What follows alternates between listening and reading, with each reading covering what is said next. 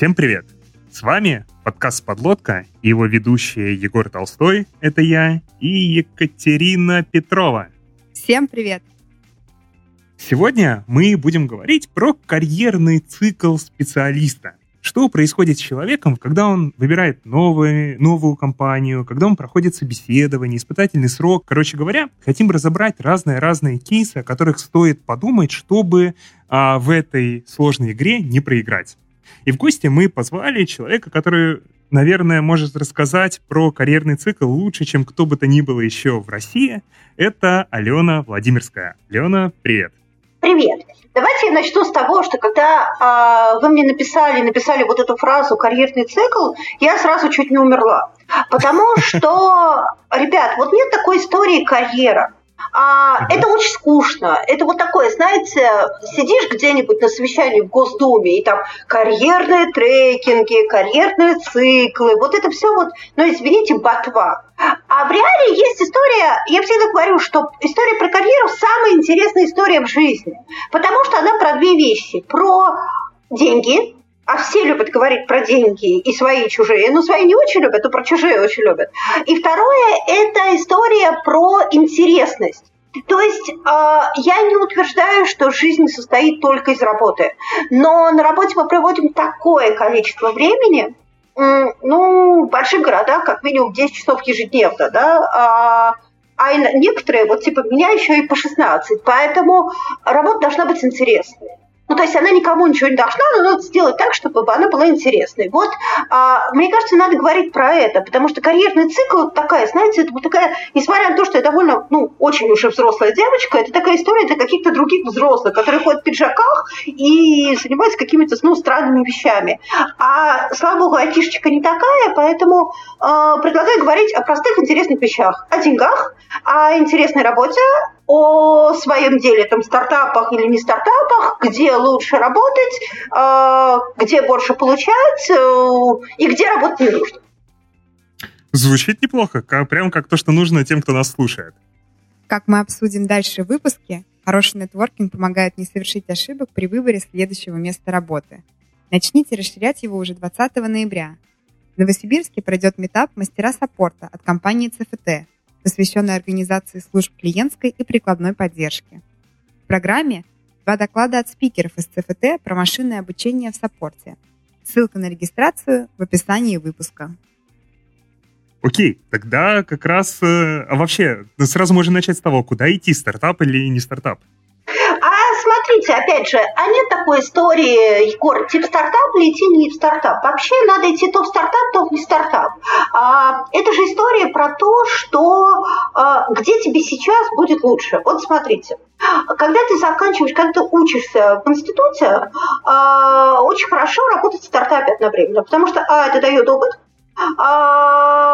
и на тебя смотрят большие компании, ты там ходишь, пичешься, вот это все, заодно там встречаешь красивых девушек или красивых молодых людей, вот, а заодно на тебя смотрят очень большие компании и говорят, во, хочу э, этого человека, да, или хочу эту команду, потому что не секрет, что все хакатоны, главная их цель совсем не покупать стартапы, она понятная простая, хантить команды, да, то есть это такая, это выделенный рекрутинг, вынесенный наружу. Вот, поэтому, общем, когда ты работаешь, когда ты учишься, лучше всего э, одновременно еще иметь какой-нибудь стартапчик. Вероятнее всего он у вас провалится, но это не важно, потому что это хороший способ получения опыта. Не будет вот такой потом истории, я закончил институт, мы тебя никуда не берем на работу, потому что у тебя нет опыта работы. Откуда меня возьмет за опыт работы, если меня никто не берет на работу?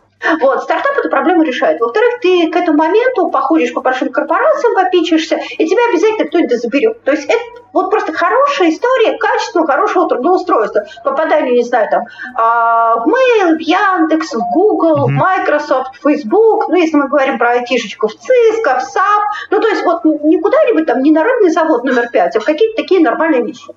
А дальше, на мой взгляд, надо работать это такая в целом по больнице я рассказываю, большой корпорации. Почему? Потому что ты получаешь опыт, ты понимаешь, ты видишь отрасль, ты знакомишься с кучей умных людей, там собирается команда, ты в конце концов, э, есть еще большая вероятность, что получишь какие-то деньги, и потом, когда ты начинаешь делать свой стартап, э, соответственно, тебе его делать много легче, потому что вот у тебя уже есть опыт, связи, понимание, что нужно большим корпорациям, понимание, что нужно юзерам, ну, в общем, как проще его делать. Но это не значит, что это всегда так. А, это значит, что есть огромное количество людей, которые никогда не хотят работать в стартапах, не хотят своего дела, и есть большое количество людей, которые не хотят корпорации, либо всегда, либо в данный момент. При этом есть еще один возраст, когда хорошо уходить и делать свои стартапы, это старше 40 лет, потому что уже большой корпоративной айтишечки тебе, а, скучно, ты, вероятнее всего, что мог, ты все забрал. И вот дальше вот эта история, а теперь я давай попробую сделать свое, или там не свое, но с партнером, у тебя уже много связей, нормальные деньги, э, хорошая, не знаю, команда и прочее, это хорошая история, по которой сейчас идет, кстати, Америка и Европа, что, ну, видели, наверное, много исследований, что Третий стартапер успешный – это не молодой человек, а, собственно, эм, человек там, старше 45 лет у него получается лучше, это не потому, что там умнее, а просто это опыт, помноженный на связи.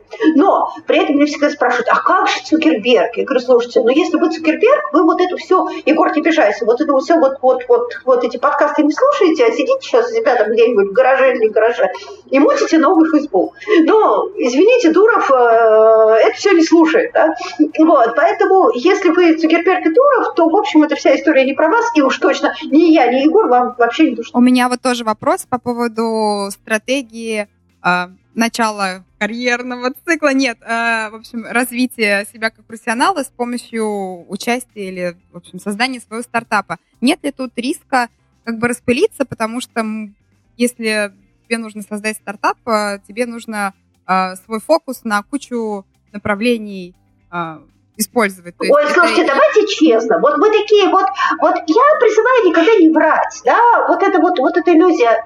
Э, слушайте, кто-нибудь, давайте вот честно скажем, вот после третьего курса вот, вот сидел, вот после там условно бакалавриата и условно учился по 20 часов в сутки, не-не-нет, здесь я не про то, что учиться, а про как раз альтернативу работы в корпорации, потому что там поставленные процессы, поставленный процесс онбординга, обучения. Ты можешь посмотреть Э, как работают большие компании, как у них там все устроено, и дальше уже свою нейрончику натренировать. Можешь, это один из путей, да. На самом деле ты можешь пойти на стажировку в большую компанию, а можешь делать свой стартап, а можешь делать и это, и это, зависит от того, сколько у тебя есть свободного времени, и насколько в сложном вузе ты учишься.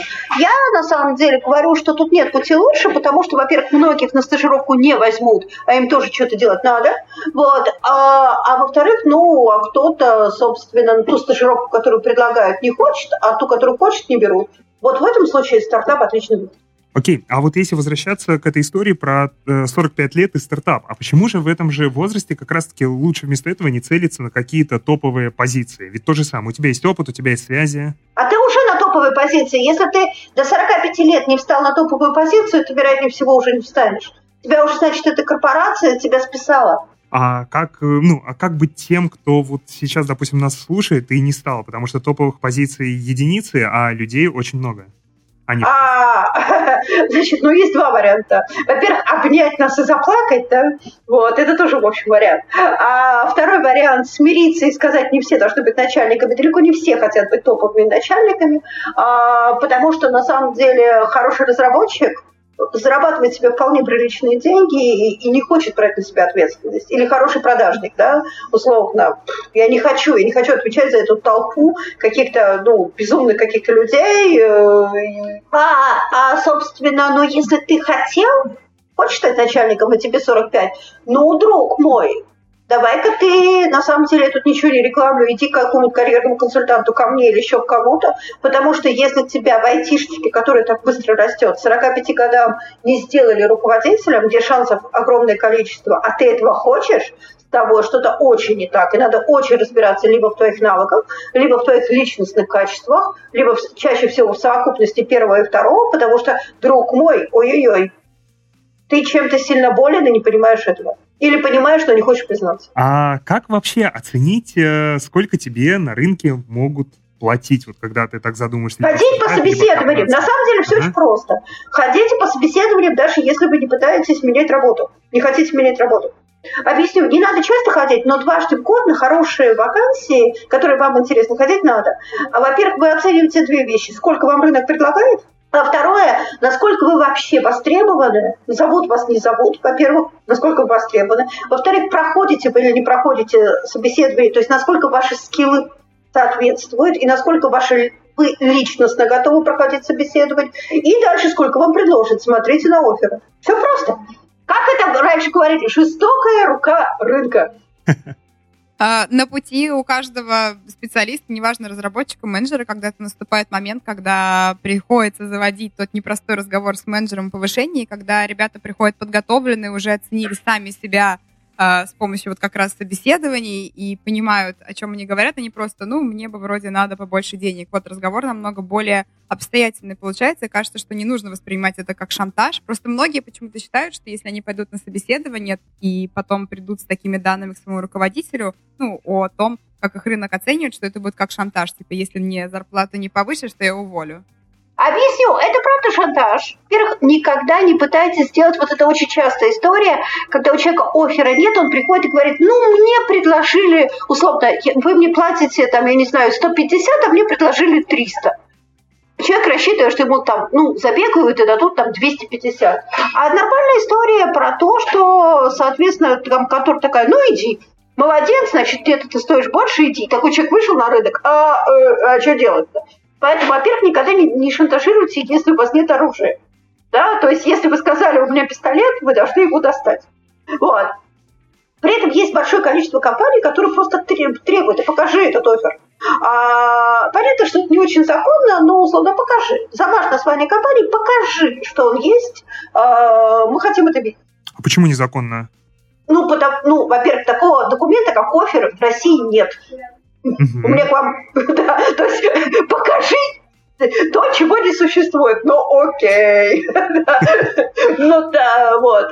Ну, во-вторых, ну, это, в общем, то есть это, это приравнивается, в общем, к личной переписке, потому что если вы не идиот, то вам ее прислали на личный e-mail. Я не знаю, там, ну, покажи там счета за свою квартиру, не знаю, покажи свой аккаунт в Порнохабе. Ну, какие-то вот такие вещи. Это, ну, то есть, во-первых, если вы шантажируете, а надо понимать, что вы шантажируете, а, то у вас должно быть ну, средства шантажа. А, во-вторых, вы должны понимать, что все компании дальше делятся на два типа. Первое, те, которые задумываются о том, блин, а чем мы им так мало платим, что они уходят. Но таких компаний очень мало. А большая часть такая, ага, он ходит на сторону. Угу, ладно, мы его сейчас оставили, но он нам не лоялен, давай мы будем присматривать еще людей, э, собственно, на его место. То есть мы должны понимать второй риск.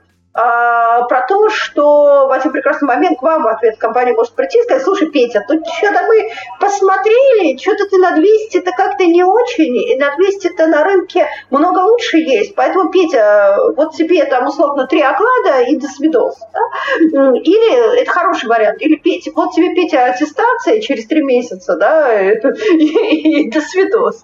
Вот, возможно. Поэтому тут надо понимать две вещи.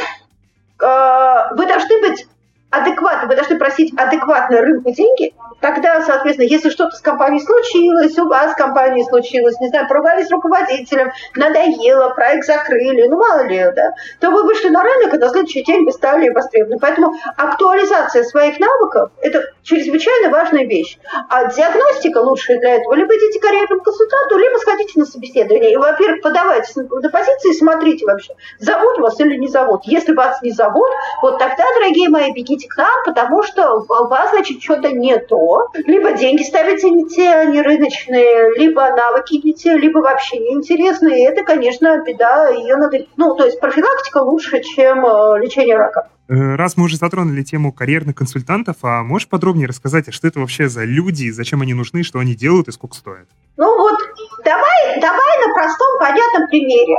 Вот приходишь ты и говоришь, все, я продал свой подкаст за, за миллион миллиардов.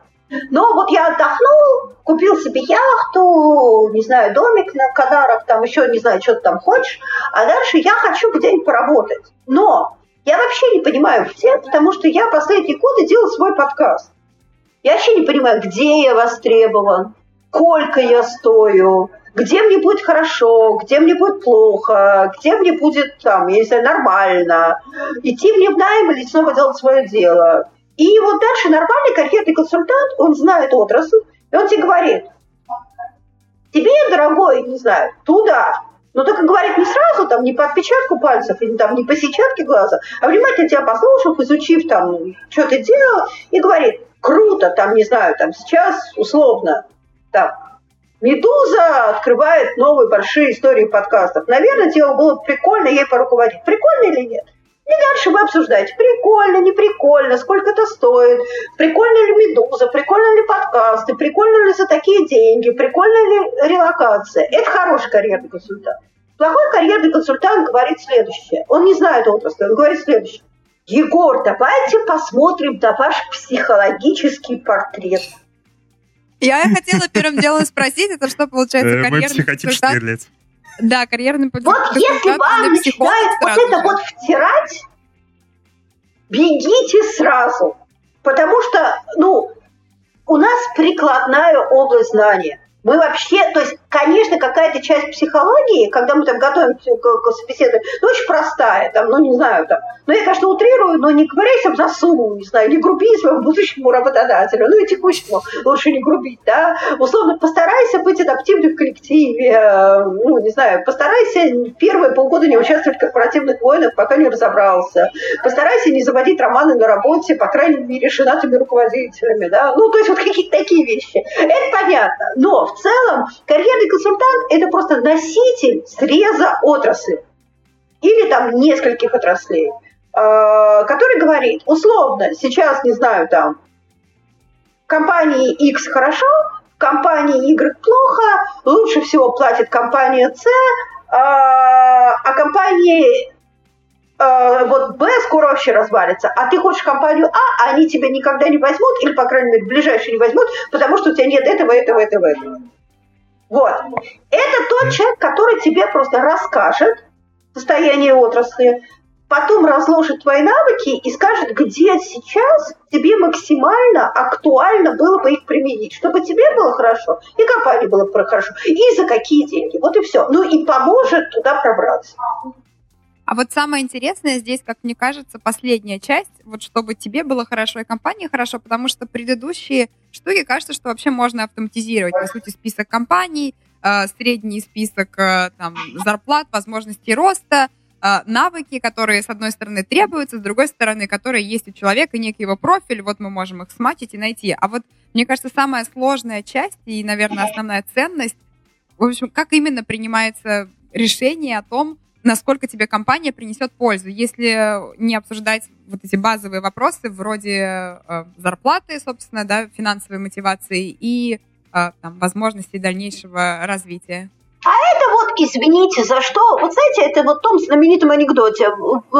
Доктор, доктор, вы говорили со мной три минуты и взяли 300 баксов. Мне кажется, это очень дорого, да, но только я шел к этому 15 лет, чтобы диагностировать три минуты. Все карьерные консультанты делятся на, на несколько категорий. Те, которые знают инсайдики и не знают инсайдики.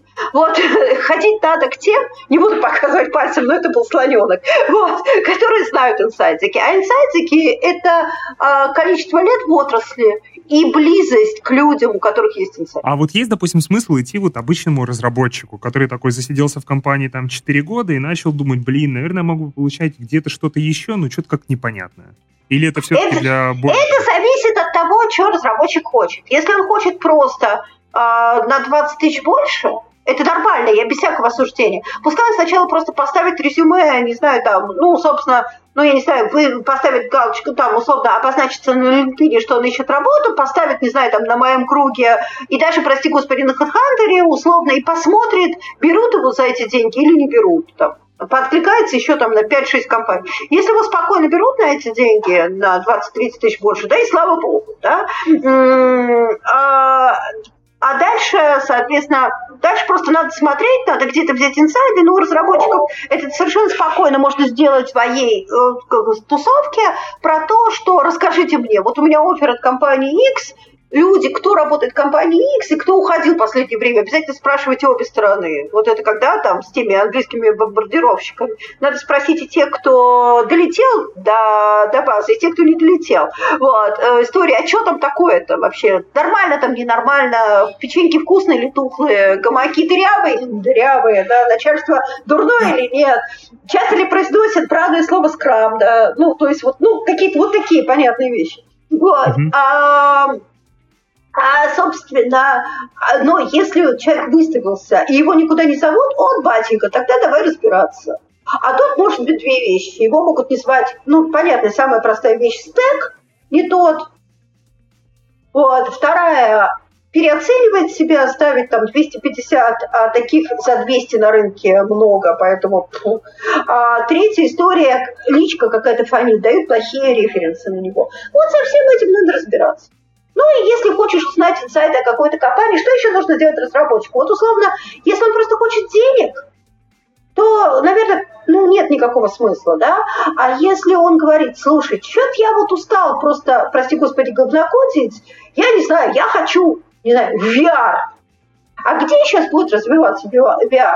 Ну, так ему скажут, ну, условно, ну, понятно, VR развивается в Яндексе и Сбербанке. Он такой, э, спасибо, и что мне с этого? Вот эта история, рассказать, а где будет VR, как туда попадать, куда надо, куда не надо, и реально ли будет развиваться VR, или там, собственно, об этом говорят. Ну, тогда вот, вот когда вот какие-то такие вещи, тогда надо. Третий вариант, когда надо, а я не знаю, что я хочу. Вот это очень частая история. Я вообще не могу понять. Я устала от компании, я устала в целом от разработки, я вообще устала от жизни. Я вообще больше не хочу быть разработчиком, не знаю, кем, хочу быть царицей морской, да, ну ок, вот. Вот в этом случае надо разбираться. Ты вообще можешь быть царицей морской, не можешь, а ты хочешь или тебе кажется, что ты хочешь. Ну, вот, вот такие вот вещи. Есть еще один момент, с которым надо, наверное, ну, работать через карьерного консультанта. Это вещь, с которой я борюсь много лет, выжигаю огнем, ненавижу, это так называемый HR-бренд. Это на самом деле, что называется, русские придумали, чтобы денег не платить, да, как в том анекдоте. То есть, условно, э, есть некие ожидания, там, не знаю, там, от Яндекса, от Мейла, от Сбертеха, от Фейсбука, от Гугла, которые, в общем, это не значит, что компании врут, но это вот такой сложившийся миф уже ожидания, который изначально был запущен HR-брендом, а потом уже оброс, ну, вот таким вот мифом мохнатым, и который довольно мало соответствует реалиям. Я не говорю, что реалии хуже, они просто не такие, потому что вы понимаете, особенно в большой компании, вы приходите не в компанию, вы приходите работать человеку.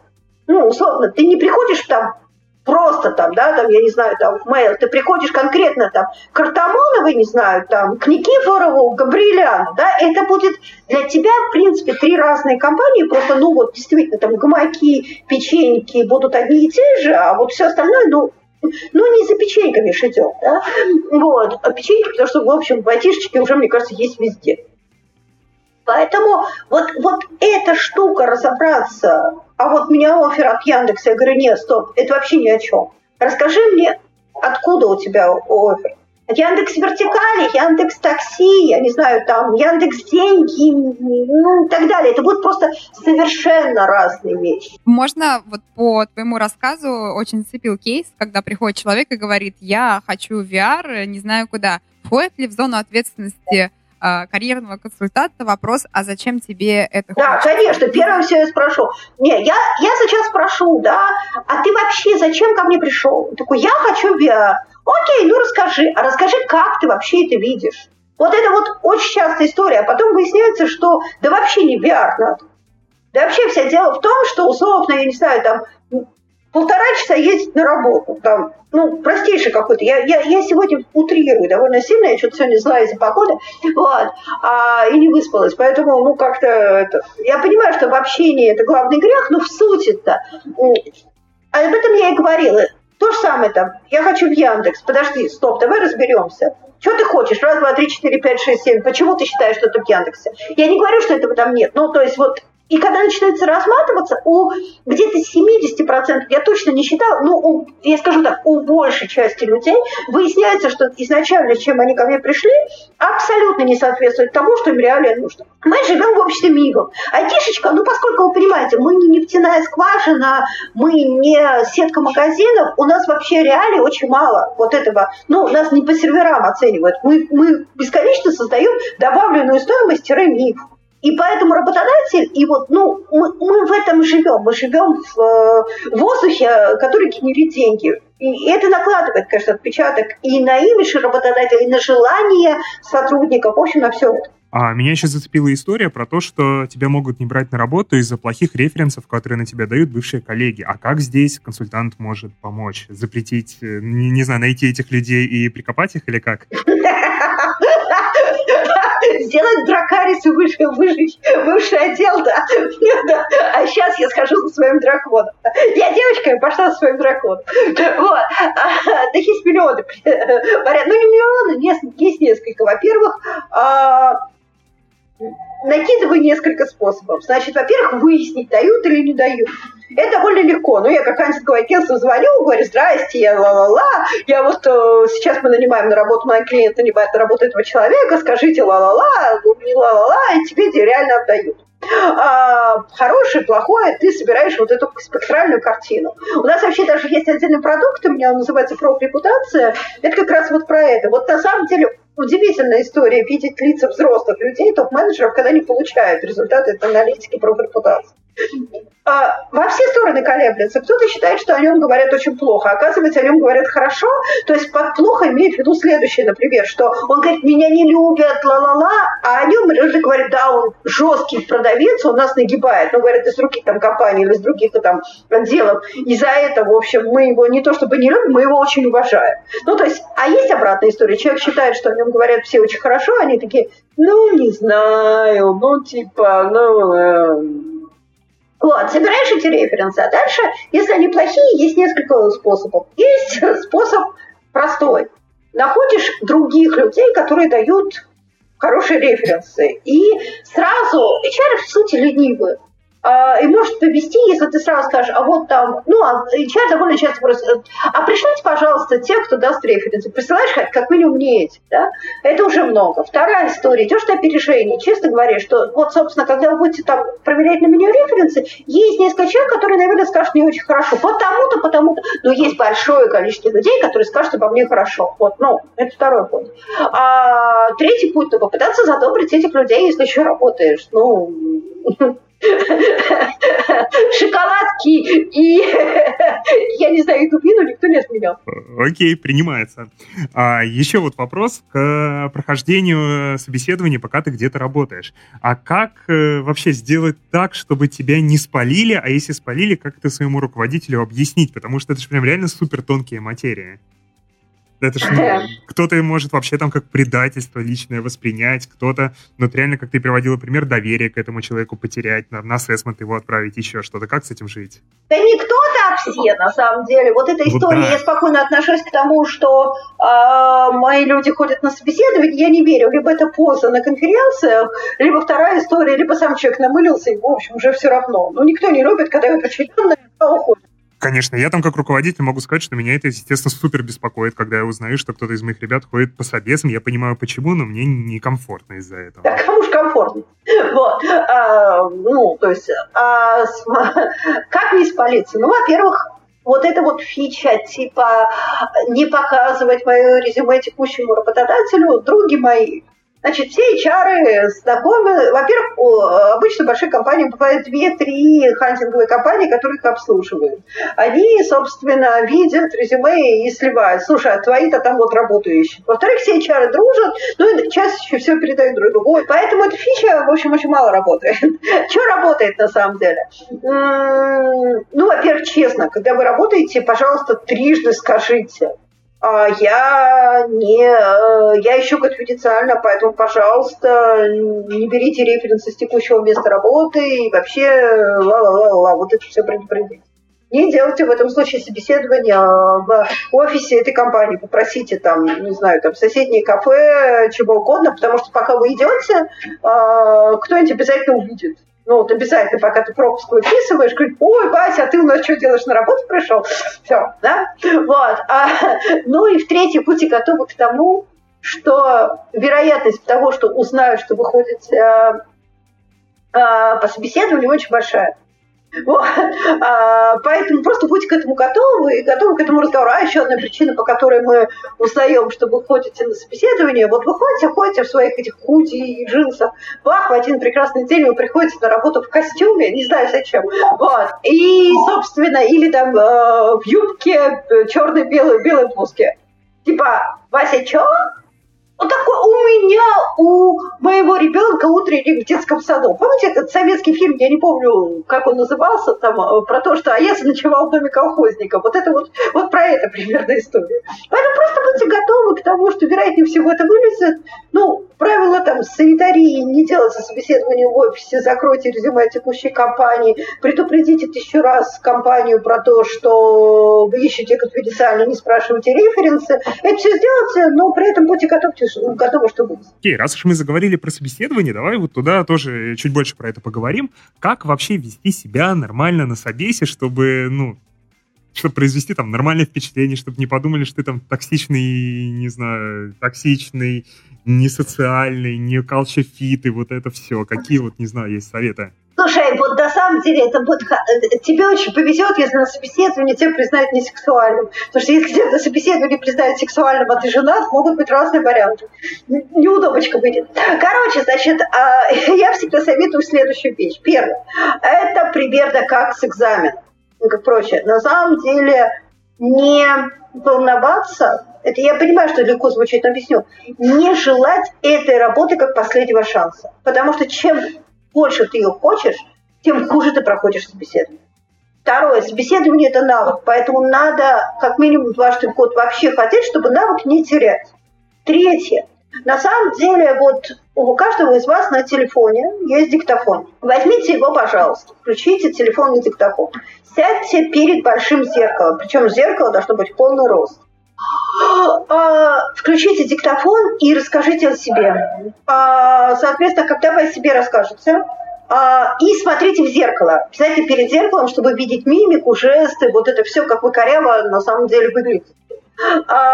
После этого закончили, включили диктофон и услышали, как вы себя, о себе говорите. Ужаснулись, исправили все ошибки и сделали так еще раз пять. Потом обязательно с, этой, с этим переспите.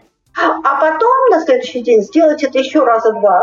Каждый раз внимание, каждый раз останавливаемся, исправляем ошибки, улучшаем, говорим снова. А потом найдите кого-то близких, кого вам не жалко. Кто вас с одной стороны любит, а с другой стороны вот это не такая не материнская любовь из серии «я тебя люблю всякого», да? а вот который тебе честно скажет правду. И расскажите ему. И в результате, собственно, вы получите нормальный, полноценный рассказ о себе. Почему это самое важное? Потому что, ну, очень важно, первое впечатление – это первые 10 минут. Вы больше всего волнуетесь, я сижу в своем кабинете, я привыкла, ну, в общем, мне комфортно. А вы волнуетесь. Поэтому, собственно, вот этот вот адекватный рассказ о себе – это, в общем, важная история, и она настраивает тоже рекрутера на хороший лад, потому что мы тоже дебилов-то не любим. Вот, поэтому, если вы сначала производите впечатление дебильно, мы и относиться будем предвзято, мы тоже люди. При этом нормальный взрослый рекрутер который уже вот эти все стадии прошел, он прекрасно знает, что первые 10-15 минут собеседования надо списывать. Вообще, что говорит человек, не важно. Вот. То есть вы ему предлагаете сначала чай, кофе, вы садитесь, и он постепенно вот хоть как-то выдыхает, а дальше вот начинается самое интересное. Но, в принципе, вот если вы так подготовитесь, будет лучше. Но главное, э, есть еще история на стресс. Э, не пытайтесь очень понравиться, пытайтесь быть собой, потому что, ну, иначе это очень невыигрышное впечатление производит, первое. И второе, довольно часто от стресса бывают люди агрессивны. Ты начинаешь им задавать вопросы по серии, а что вы конкретно делали в этом проекте, а что вы там, каких показателей достигли, не знаю, еще какие-то вещи, а человек в ответ начинает просто на тебя бычить, считая, что ты пытаешься, ты его почему-то не доверяешь.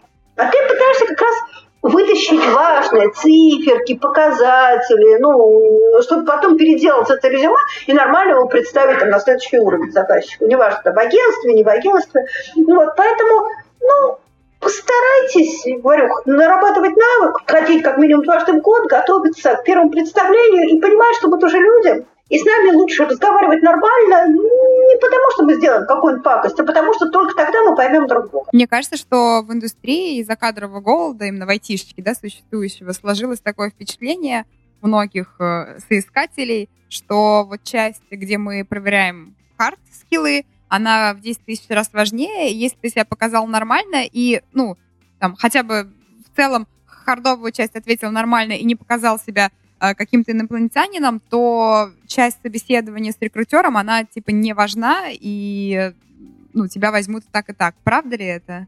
А, отвечу на два вопроса. Во-первых, почему-то, когда мы сейчас говорим про айтишечку, мы... А, такая ситуация, правда, с программистами. А, почему-то мы, ну, дефолтно считаем, что IT равно программистам. Дорогие мои, программистов IT 40%. Остальное есть менеджеры проектов, э, рекламщики, контентщики и так далее. Вот, вот, вот для этой всей части, в конце концов, финансовые менеджеры, директора, не знаю, там, бухгалтеры и прочее, это ведь тоже все IT, да, это все составляющая нашей отрасль. Так вот, для них это не так. На самом деле там конкуренция довольно большая.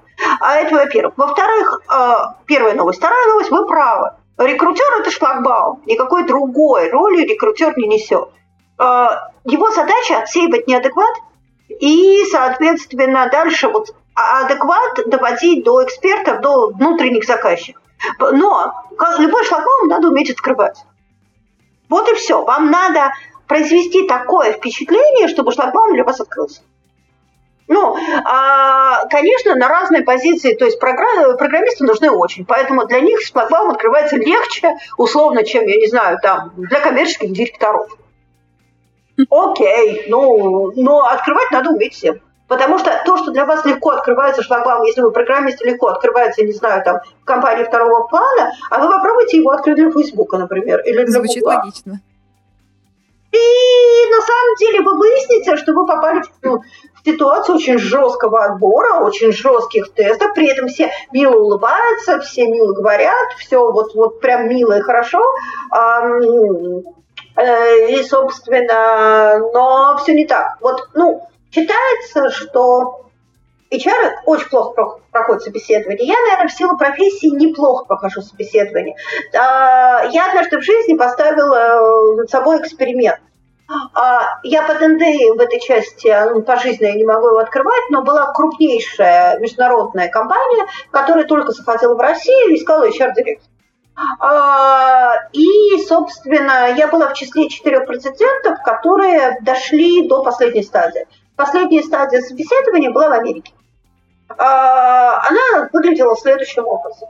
А, очень вежливо, очень мило. Нас провели по кампусу, нам рассказали, показали, нас напоили вкуснейшим кофе, нам дали вкусные какие-то печеньки. А потом меня согнали, а потом, знаете, это все происходило очень похоже на фильм, вот в фильмах бывают американские допросы, да, а, но, собственно, только очень комфортно. Это была прекрасная, очень комфортная комната с диваном, с э, бутербродами. Я еще удивилась, меня завели в комнату, оставили одну, и там лежит куча бутербродов. Думаю, что странность. А то я поняла, почему они лежат. Там был кофе, свежевыжатый сок, в общем, хрень всякая, да. А дальше происходило следующее. Внимание, я умею проходить собеседование, но а, в интервале 40 минут а в комнату заходило по очереди 8 разных человек. Это так называемые пиры. Это люди, которые будут либо над тобой, либо рядом с тобой, либо под тобой, важное их мнение. И они проводили очень доброжелательно, очень френдли,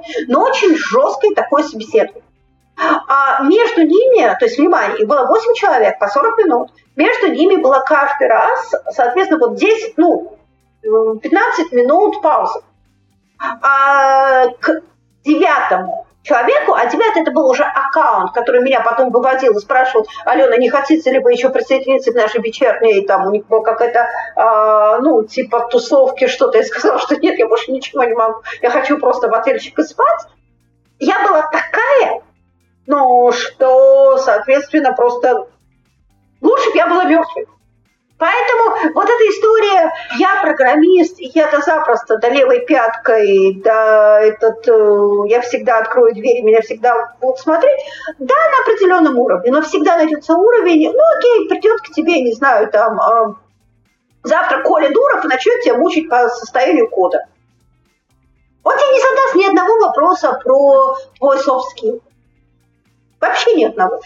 Но ты через 15 минут ты будешь мертвый. Поэтому это для всех свое, да. Это какая у тебя планочка? Где у тебя небо, низенько или не низенько? А если перейти на вот следующий этап, мне интересно, как часто карьерным консультантам обращаются а, таким кейсом, когда у нас уже все получилось, мы хорошо подготовились, и у нас на руках есть несколько офферов, и нужно выбирать. Я понимаю, что вопрос немножечко относится к самому началу, да, когда мы обсуждали, что тебе вообще надо, какая компания... Ой, да сплошь и рядом. Более того, еще довольно часто спрашивают следующее. А, помоги мне выбрать из трех офферов, помоги мне, проведи меня, помоги мне торгануться за офер, поднять, да? Во, во, а, во, да, вот да, самое интересное, да. Нет, самое интересное не это. Самое интересное, один из последних кейсов, как я опционы выбивала. Не для себя, Еще а для человека. Вот. Помоги мне выбить опционы. Ну, всякое бывает, да. И как их выбивать? А вам они зачем? Ну, как денег хочется. И работаем-то мы, ну, будем честными, работаем мы все не только за идею, но и за деньги. Хочется кушать, хочется, ну, просто Ты так хорошо сформулировал, не только за идею, да, можно наоборот. А давайте я вас спрошу, а почему вы считаете, что опционы это деньги, гарантированные деньги? Нет, ни в коем случае не гарантированные. Но я к этому отношусь просто. Чем дальше деньги отменять, тем условно на пониж... я домножаю их все на меньший понижающий коэффициент. Лучше всего зарплата, премия квартальная, похуже годовая премия. Там тоже условно на 0,6 я ее домножаю, опционы там на 0,2. Это пройдет. На определенном этапе вы вырастете и поймете, что а в любой момент вы вышли на рынок, и свои условно 200, 300, 400 вам положат всегда, если у вас актуальный навык. Но дальше, самое обидное будет в том, но дальше не перепрыгнуть. Вот это всегда 200, 300, 400, ну, с инфляцией с какой-то, но вот. И это дальше не, не повышается. Ну, повышается в пределах там, 20 тысяч туда, 20 тысяч туда. Неинтересно. А хочется перепрыгнуть порядково. И вот только тогда, когда вы это поймете, вот тогда вы придете, и мы с вами поговорим про опционы, хорошо? А пока у вас коэффициент на, на зарплату текущую выше, не обижайтесь, но пока об этом рада. Так вот, давайте вернемся про тот три оффера. Ну, значит, вот у меня два или три оффера. Они все примерно одинаковые. В одном чуть зарплата получше, в другом чуть офис получше. Третьем, не знаю, еще какая-нибудь там знаю, позиции покрасивее звучит.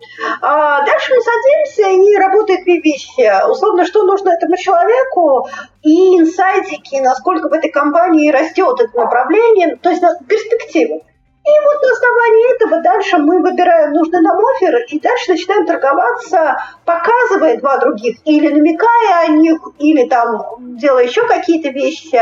А, соответственно, ну, можно выторговать в офере где-нибудь, больше 20% не, вы, не выторгаешь, редко выторгаешь, прям редко, но это уникальный случай. Но процентов 20 можно отыграть. Не всегда, еще раз, не со всеми, не всегда, но с частью людей можно. А нет ли здесь риска, что как только ты начинаешь какой-то компании торговаться, то тебя могут счесть, типа, ну ты слишком меркантильный, нам такие не нужны, мы гребцов ищем идейных?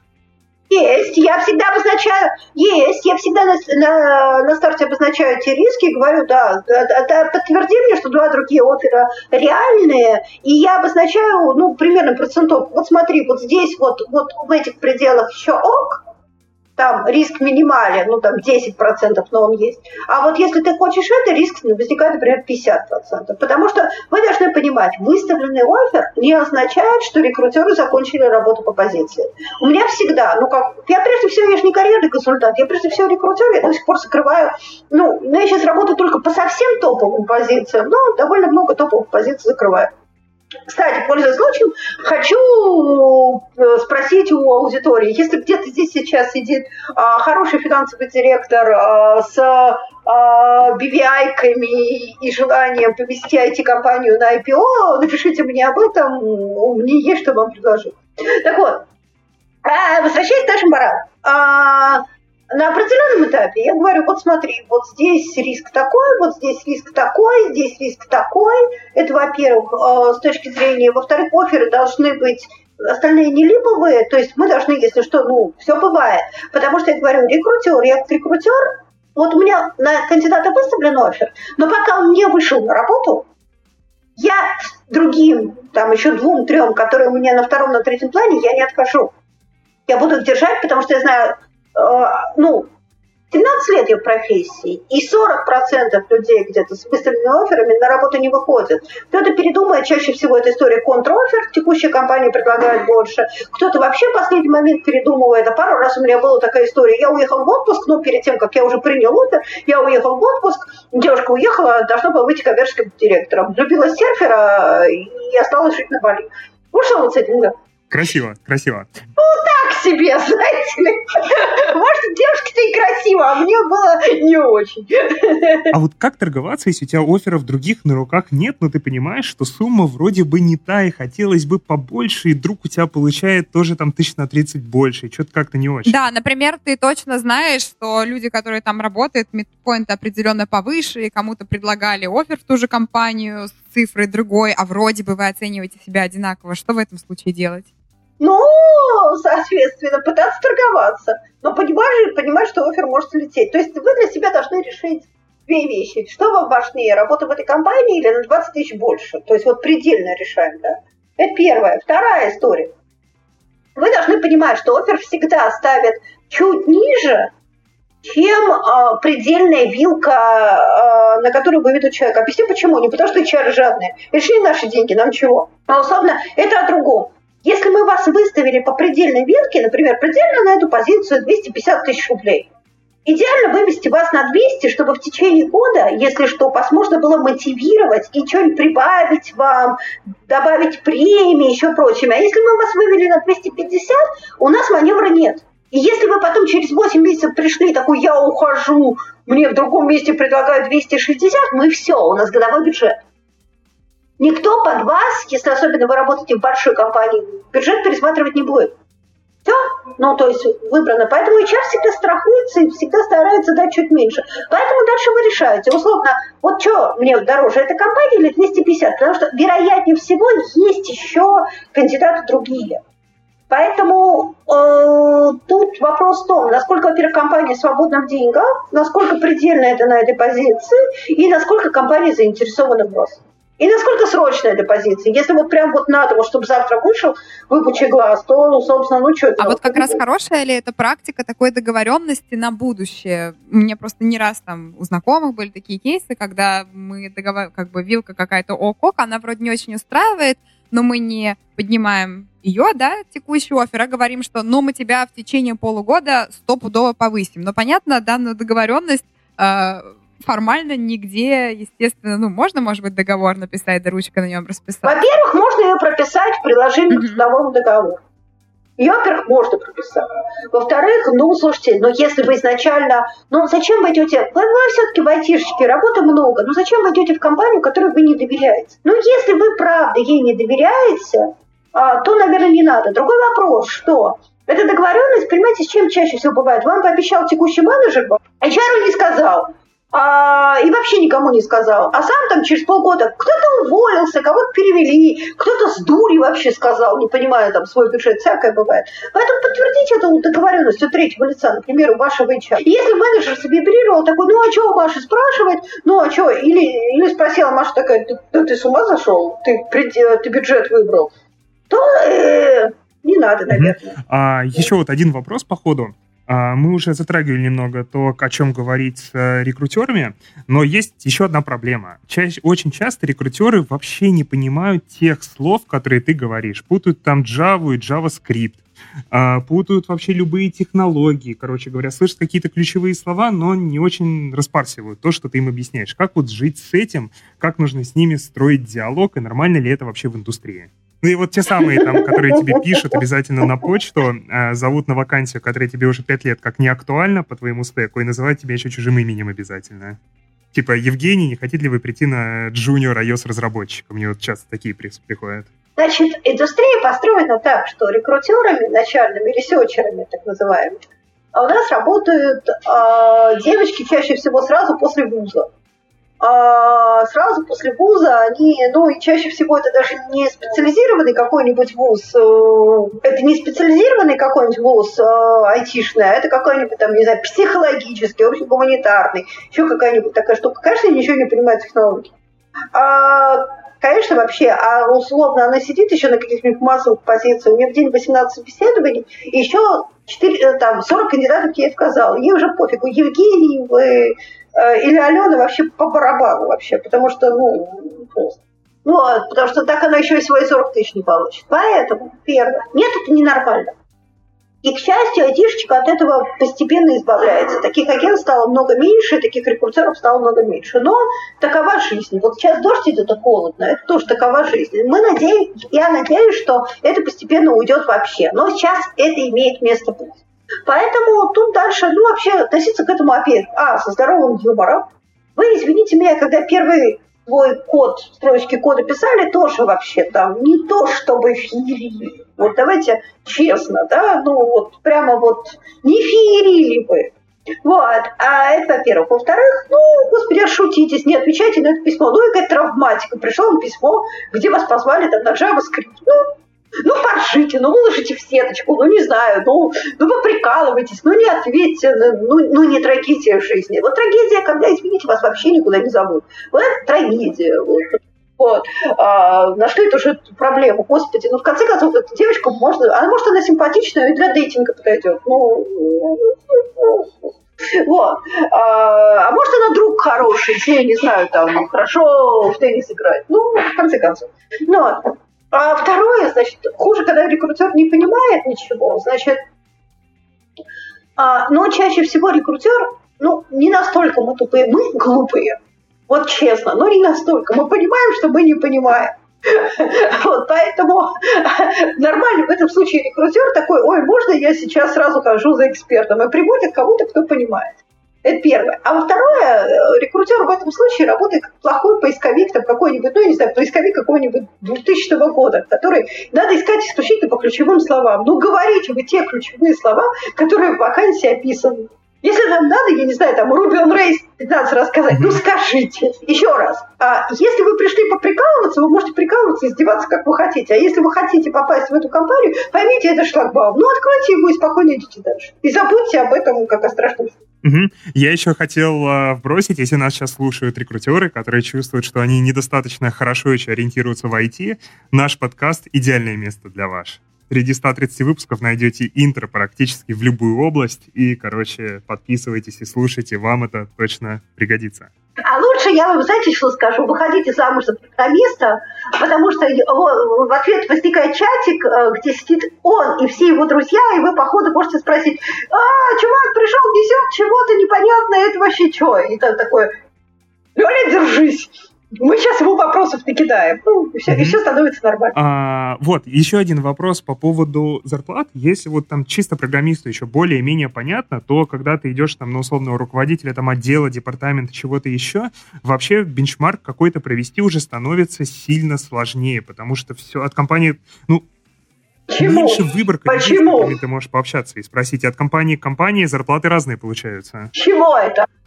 Чего это на самом деле, если ты руководитель проектов, чего у тебя не, не проектов, меньше допустим, выбор там... поговорить с руководителями проектов? Нет, ну в целом их в России, конечно, меньше, чем программистов. Ну ты прямо вот хочешь такой анализ, там, mm-hmm. ты хочешь опросить пять тысяч человек, ну, то есть, ну, окей, ты поговори там, я не знаю, с четырьмя э, продуктами подобных Нет, ну, вот проектов. если все-таки там не проекты продукт, а именно функциональные mm. руководители, например, их-то все-таки... Так все равно, ну их, ну слушайте, ну их не четыре, не пять, ну мы дав давно уже не такая узкая отрасль, ну, ну, ребята, но профессиональные чатики никто не отменял, но профессиональный нетворк никто не отменял. Короче, в любой непонятной ситуации ну... спрашивать. Принимаю. Да, в любых непонятных ситуациях иди общайся. Если ты не идешь общаться, то ты, ну, либо ленив, ну, Общаться это же не значит дружить. Я вообще, не поверите, по жизни адский социофобушка. Люди, близкие, знающие меня, знают, что ничего в жизни так не, не боюсь, как я боюсь людей. И моя любимая история – это напялить на себя капюшон и никого не видел. Но жизнь распорядилась иначе. Вот. А, но, соответственно, ну, когда надо мне что-то спросить по зарплатам или прочего, ну, слушайте, есть фейсбучик. Ты же, ну, собственно, можешь совершенно спокойно, там, не знаю, при этом не коммуницировать живьем. Есть там, не знаю, там, там профессиональные чатики, их много. Никаких сложностей не вижу. Давайте не делать свою лень какой-то, ну... Нет, сложность еще есть. Это, это лень не проблема. Не знаю, если мне вот напишет какой-то плюс-минус случайный человек и такой, Егор, а сколько ты получаешь? Я... Ну, мне будет довольно некомфортно ему говорить. Не, а зачем вы, слушайте, ну, ну, слушайте, ну что вы за функциональный руководитель, у которого нет среди знакомых таких же трех-четырех функциональных руководителей. Ну, Господь с вами. Ну, слушай, ну, ну, слушай, ну, ну, ну, причем не надо задавать вопрос, сколько ты получаешь. Наверное, это действительно странный вопрос. Слушай, вот я иду, там, не знаю, вот завод, там, не ту, завод, завод вот на такие-то деньги. Тебе кажется, вот, ну, в таком типе компании, как тебе скажут, слушай, да нет, что-то мало дают.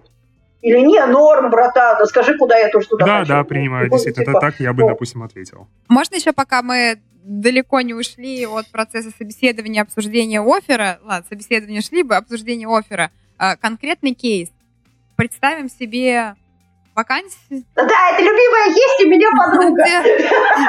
Ничего, ничего конкретного. А, есть вакансия какая-то, у нее может быть либо не озвучена вилка, либо от э, довольно низкой границы, но типа до бесконечности. И на собеседовании рекрутер или кто, в общем, ответственный узнает у нас нашу текущую ставку, понятно, чтобы от нее куда-то дальше двигаться. Какая должна быть стратегия поведения в данном случае? Выигрышная стратегия. Значит, вы говорите, вы оцениваете, сколько вы реально, если вы работаете, вы берете вашу текущую зарплату, причем берете ее, условно, четко обозначаете net или gross, то есть с налогами или без налогов, плюс э, считаете не просто месячную, а со всеми вот этими выплатами. Ну, то есть там, если у вас есть годовая премия, еще какая-то вещь, вы говорите, условно, я сейчас получаю, там, не знаю, 120 тысяч рублей, э, это это фикс, плюс у меня есть годовая премия, плюс там тыры-тыры, плюс у меня в соцпакете есть там ДМС, ла-ла-ла-ла-ла, там еще какая-нибудь штука. Я хочу при, при переходе фиксом, если вы работаете в Аскаде, условно, примерно на 20-30% больше.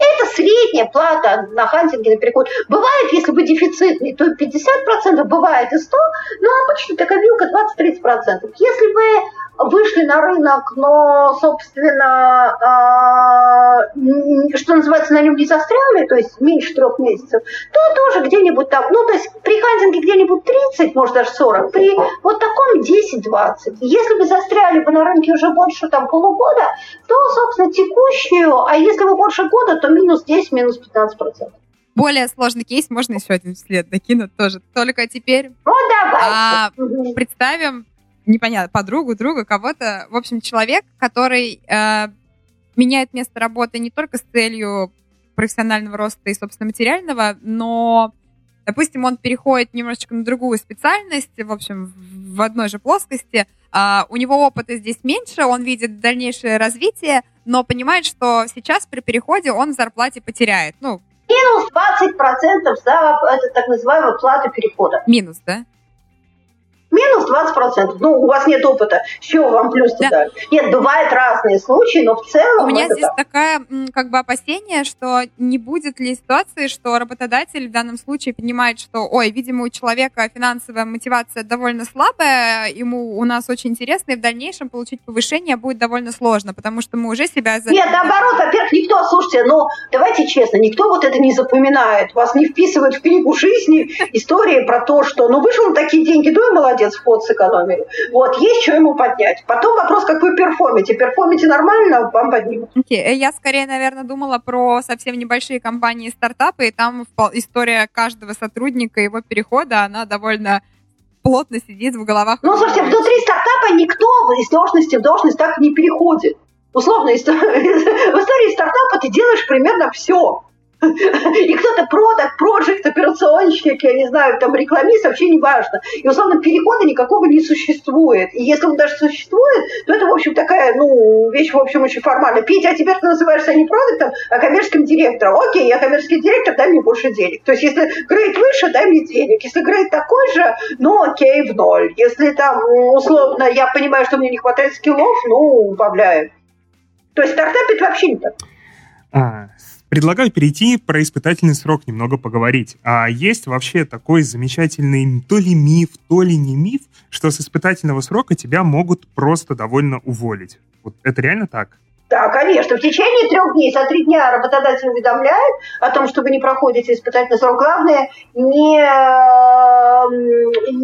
что называется, не забыть и сделать это во время испытательного срока. Три дня и все. А какое-то там обоснование разве не нужно делать? И во время испытательного, вы извините, вы нам Окей. не проходите. А какие-то посоветуешь, не знаю, там, лайфхаки по тому, как вообще испытательный срок-то пройти, о чем подумать? Стоит помимо того, что просто перформить, перформить и еще раз перформить?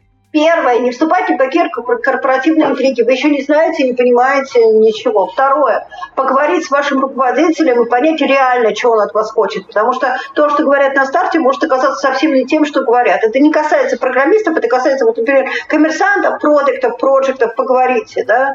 А, третье. Соответственно, сверяться ежемесячно, просить обратную связь а, на тему того, то ли я делаю. Потому что очень часто люди не проходят на таких позициях испытательный срок, потому что они не понимают. Им сказали на старте одно, а в реале от них ждали совершенно другого. Вот это, а он сидит и там, что-то там в углу. То есть спрашивайте обратную связь. А есть еще одна такая модель, мне кажется, деструктивного поведения, когда ты на испытательном сроке просто безумно выкладываешься, работаешь там по 20 часов в день, лишь бы тебя оставили, э, и лишь бы пройти испытательный срок. А потом у тебя, естественно, через три месяца силы кончаются, а ты уже установил какую-то планочку ожидания от себя. Ты начинаешь ну, перформить слабее, и уже там начинают тебя и минусовать, и говорить, что что-то ты не очень.